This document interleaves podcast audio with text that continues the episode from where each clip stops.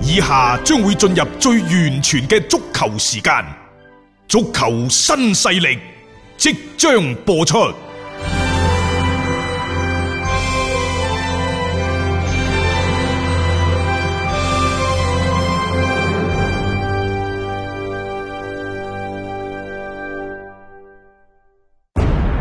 足球場，英雄地，幾多難忘時刻。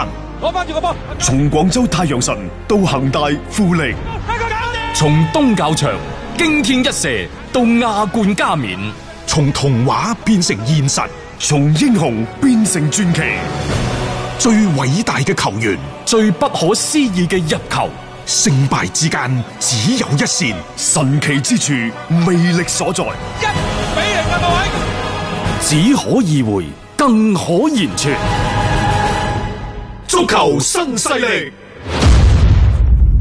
各位朋友好，歡迎收聽今日嘅足球新勢力。今日係五月三號，嗯，禮拜日，五一嘅假期呢，啱啱過咗一半。我睇到呢，就大家出去玩嘅嗰個心啊，嗯，蠢蠢欲動，有啲更加多係付諸行動添噃。嗯，誒、白雲山嗰度有條網紅嘅棧道，誒雲島啊嘛，哇，好多人喎、我嗰日都去嘗過先，不過係揀一個即係人相對少啲嘅嗰個。幾點鐘相反比較人少啲？誒越早越好咯。即係越早九越好點九點零嗰陣時係即係相對人少啲，因為你知放假好多人瞓覺瞓到咁上下啦。係啊係啊，我仲諗住晏晝去添。誒同埋我我建蠢蠢欲議，動我欲建動議啦大家如果行嘅話呢，就如果人少啲呢，就喺下塘西嗰邊入啦。下塘西邊度入啊？下塘西咪就差唔多到嗰個交控中心嗰度，有條天橋嘅，嗰度就係由雕塑公園駁落去麓湖嘅咁樣嘅，哦嗰度係有一個入口嘅。咁其他嘅入口呢？其他入口一個就喺越秀公園嘅東北門嗰度，就係直情係對翻花果山，你最熟啦嗰附近。啊啊啊！咁幾好啊！ 我就想喺嗰度。啊我都想行嗰度，即係越秀山東北門係咪就係環市路嗰個門啊？冇錯。佢誒誒雍雅山房嗰個過少少，哦過少少而家有一道門嘅，專門啊就係以前舊電視塔落下低嗰度，係係係嗰度而家就可以屈上去，哦就，係咁樣。因為我同你嘅諗法一樣，花果山以前好少行啊嘛嗯，即係嗰度嗰段係有一個棧道咁樣。晒唔晒咧？嗰度好晒，花果山嗰段好晒可。以 啦，嚇即係咩都要諗透、諗通、諗透。因係為佢直接駁到去邊啊？駁到去白雲山腳。誒係啊，去到白雲山南門，因為點解呢？而家你話去遠啲真係難去。其實喺五一之前呢，我都好糾結，到底去邊度好？係嗱過年你又冇去啦。嗯嗯，成個三四月份呢，二三四月份呢，基本上可能好多人同我一樣嘅啫，屋企係翻工嘅地方，屋企啊，翻工嘅地方，你唔會有邊度去嘅。兩點一線。啊我我從過年到而家喺出邊食飯，係嗰啲次數啊，五隻手指數得晒屈指可數。真係屈指可數啊誒、啦呃反而見到你更加多自己喺度顯示下廚藝，嚇，啊冇辦法啦，全民即係個個都將自己嘅隱藏多年嘅廚藝已經全部攞晒呢出個嚟啦好事嚟嘅，我覺啊得。好啦，咁你去邊度玩好呢？好似去遠啲過夜，嗯你又唔係咁想；嗯，去近啲嘅呢，又好似唔係好過癮。誒、啊即係唔盡興啊，感覺上邊嚇咁啊，再加上你話去得邊度玩？啊，即係而家呢個時候啊，真係大家唔好掉以輕心。係即係再次提醒大家，因為我見到有一啲國內嘅景區咧，密質質，嗯啊人潮湧動，仲有部分唔戴口罩添，即係我覺得呢個係一個唔可取嘅情況。啊所以呢，即係誒、呃宅在家裏，其實我覺得仲係一個比較好嘅選擇。嗯可以出嚟行呢，就選擇一啲盡量係空曠啲嘅地方，嗯人唔好太多嘅地方。各位，我哋苦口苦口婆心同大家講噶啦嚇係係，日日六七點冇咩做，就聽下廣 播，就冇錯噶啦。係啊，嗯禮拜日我哋先同大家呢就講翻有關國內足球嘅消息，因為琴晚冇講到。係實際上呢，中國足球協會喺呢個禮拜係有一個分工嘅，我相信大家都知道噶啦。陳戌源呢，將會係直揸國家隊。國家隊啊以前中國足球協會主席係唔揸國家隊嘅。嗯就有關呢件事情呢，好多人都話：喂，誒呢一個所謂嘅歸化球員，嗯具體咁講呢，就係、洛國富。洛國富到底佢入選國家隊係咩意義呢？啊有人就覺得哦，呢個係安慰恒大 嘅啫。點解安慰恒大？因為原嚟恒大講佢周中公布咗個年度嘅財務報告， 係三十個億，其中嘅八點七億就係係攞嚟做歸化歸化嘅。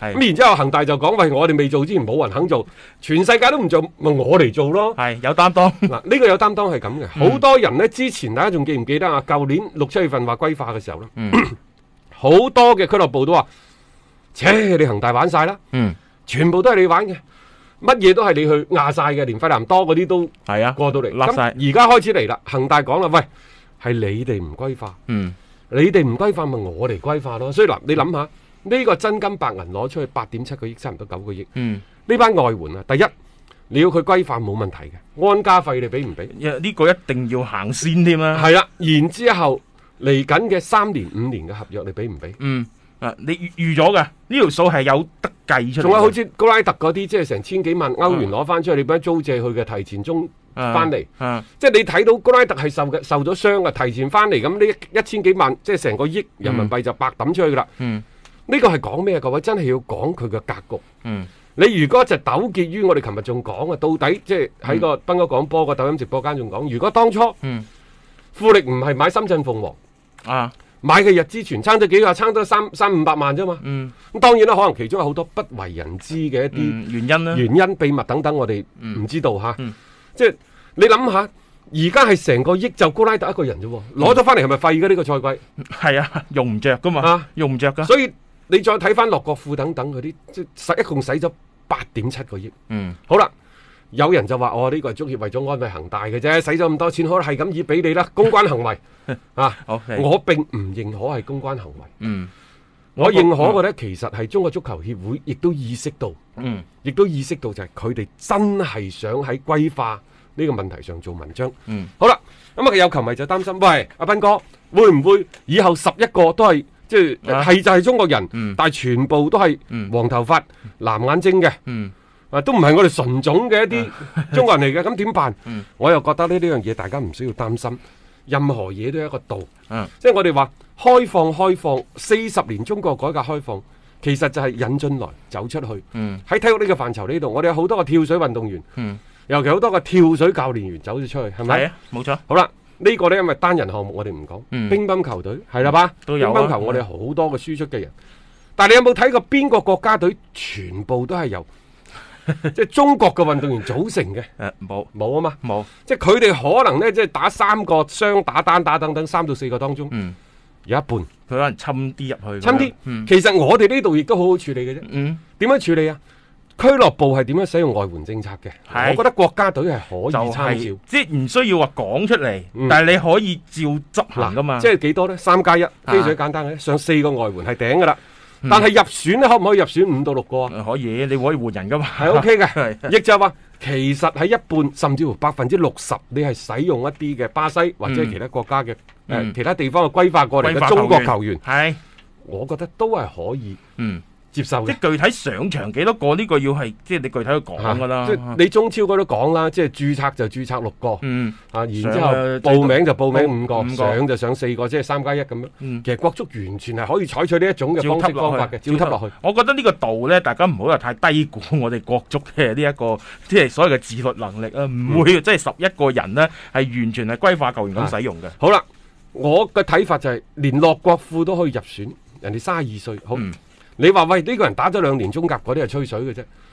打兩年中甲咪點啊？打兩年中甲唔通唔可以打國家隊啦？嗯咁譚龍夠打咗兩年中甲，點解人哋入國家隊？點解同樣都係中國人，嗯就因為人哋係歸化，你就即係雙重標準去區別看對去區待別對待。即係我哋國內球員踢中甲啊乃至低組別嘅都得嘅。然之後我話喂，楊旭係可以入選，嗯，楊旭都得啦，點解落國富唔得呢？咁有琴日就調侃佢話：喂，點解楊旭又躺槍？因為佢哋打嘅位置相似啊。各誒位咁誒呃對比咯，即係攞出嚟。咁我係嘛冇理由攞個後衞同落個副咁你又覺得即係話喺關鍵時候對住一啲嘅嗯誒所謂嘅生死大戰嗯比較重要嘅賽事嘅時候，你信洛國富嗯定係信楊旭呢？即係簡簡單單擺喺面前啦，你將會以後會對住菲律賓、嗯對住敘利亞嘅時候，邊個入波？係啦，即係呢個就係喺之前，就算列比老爺子仲係帶緊隊波嘅時候，唔好意思，都未有一個真係可以交出一個滿意答卷嘅。所以呢，無需要糾結喺佢三十二歲抑或三十四歲。誒佢啱用嘅話，喂，黃忠都七十先斬夏侯淵啦，冇錯有咩所謂啫？呢所樣以喺咁嘢嘅情況之下，我就話你要睇佢嘅意義，仲有一個意義喺邊度呢？就係、睇完陳戌源、陳戌源直管嗯國家隊之後，我就明白啦。嗯因為國家隊嘅成績嘅高低好壞，就係、直接判定呢一屆足協能否做得好嗯，嘅唯一嘅標準，冇錯，唯一啊，各位主席親自掛帥喎。係啊，咁陳戌源係做咩㗎？陳戌源係做俱樂部出身嘅，佢太知道上海上港如果單憑原先嗰班土炮咩武磊啊、係蔡慧康啊、顏駿凌啊等等，你想去攞中超聯賽嘅冠軍，你想亞冠都有所作為，根本就冇可能。點解上海上港會係喺佢哋入主之後，從東亞到上港成一個質嘅飛躍？無非就係佢哋不斷咁加碼去買外援。係從當初嘅艾克森開始，到奧斯卡，嗯到侯克嗯到侯克等等，即係佢哋係完成咗一個奪冠嘅拼圖。陳戌源係當中嘅親歷者，嗯，佢知道點樣樣去令到球隊可以瞬間嘅嗰個戰鬥力提升。自大國如烹小鮮。啊，做國家隊你就將佢當成一隊嘅俱樂部去處理就得㗎啦，嗯係咪、冇錯，而家仲有喎、揀出你係從十六間，甚至乎係從三十二間、三十四間中超中甲俱樂部去揀，嗯你可以選擇嘅餘地就非常之多噶啦。咁梗係好嗰啲攞嚟用噶啦。啊，咁好啦，我哋嘅歸化球員喺國家隊，你就當佢外援，嗯，咁樣嘅概念冇咁去錯用，冇錯，就係由佢哋會帶起成班波嘅攻擊力。嗱，你睇下，從洛國富、艾克森到高拉特，即係除咗呢一個沙希域之外，一三、年開始，中超聯賽嘅最高最佳射手六年啦，六年嘅最佳射手有四年全部喺晒呢隊國家隊當中。即係而家可以做嘅， 我覺得已經做到足噶啦。即係啊起碼你將呢啲人係收歸到自己嘅國足當中，係可以用得着嘅。連埋啲土炮最佳嘅嗯武磊、武磊最佳土炮，韋韋世世豪豪舊年嘅最佳土炮，全部都喺晒呢個國家隊當中。如果你國家隊仲話攻擊力唔得呢，咁我覺得可能係係主教練嘅問題啦。咁識唔識用又即係另一回事嘅 俾喎。一盤咁靚嘅材料嚟吓，即係點樣去執？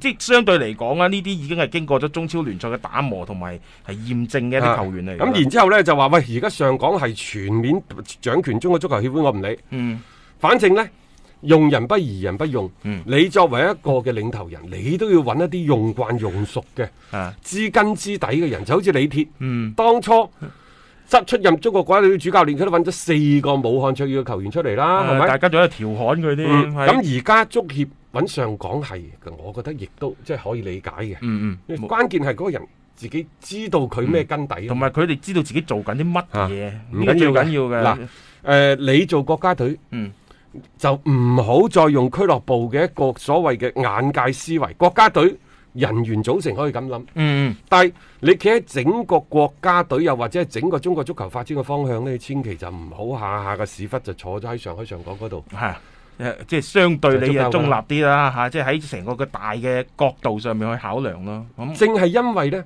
考量呢一屆嘅中國足協，又或者考量陳戌源嘅嗰個 KPI，最主要嘅就係國家隊嘅成績。嗯所以陳戌源直管國家隊，仲有呢用歸化球員係可以短期之內迅速咁樣帶起國家隊嘅水平嘅，亦就話佢哋兩者嘅邏輯係通嘅，各位。嗯，只要呢個邏輯係通嘅，我就覺得係向前可以推得喐㗎啦。係啊，所以點解我睇到就係歸化球員接住落嚟可能會係更加多被使用，正係基於上述嘅原因。如果陳戌源主管國家隊，又唔大膽咁去用好用足呢一個歸化球員呢，咁佢就係天下最蠢嗰、嗯冇錯，個，佢就有都佢就用唔稱職。係啦，啊亦就話中國足球協會嘅主席稱職與否，你嗰啲咩青訓嗰啲指標全部都係虛嘅。先放埋邊全度，部我覺得虛 嘅。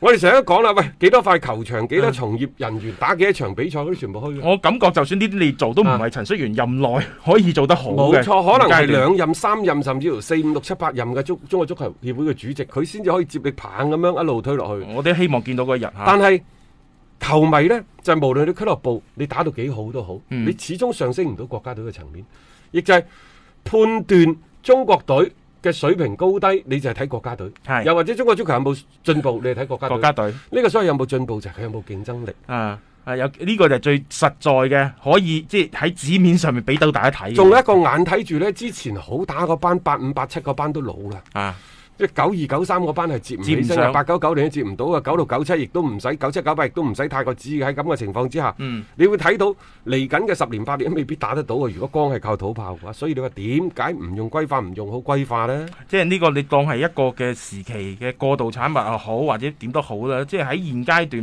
冇咩辦法嘅情況底下，呢、個規劃嘅使用，既然你開咗呢個頭，行咗第一步。個思路其實好清晰。冇錯啊，唔好諗轉頭諗翻轉頭，即係好多嘢一一步三回頭咁啊，反反而呢係即係費時失事嘅一啲事情嚟啦。所以今次呢，呢、一個嘅，我覺得啊嚇，即係將嗰個嘅職責釐清咗呢，起碼係一件大大嘅好事。喺足協嘅層面上邊，我哋都可以係有一啲嘅期待先啦。一個為足彩愛好者度身訂造嘅全新資訊平台北單體育，經已全面上線。北單體育擁有基於北京單場賽事作出全面評估嘅優秀團隊，雲集張達斌、陳奕明、鐘毅、李漢強、呂建軍等大咖，為你帶嚟更專業嘅賽前預測分析以及賽後總結報告。北單體育無需註冊，一鍵辦理。想避免足彩市場起起伏伏，快啲嚟微信搜索公眾號北單體育。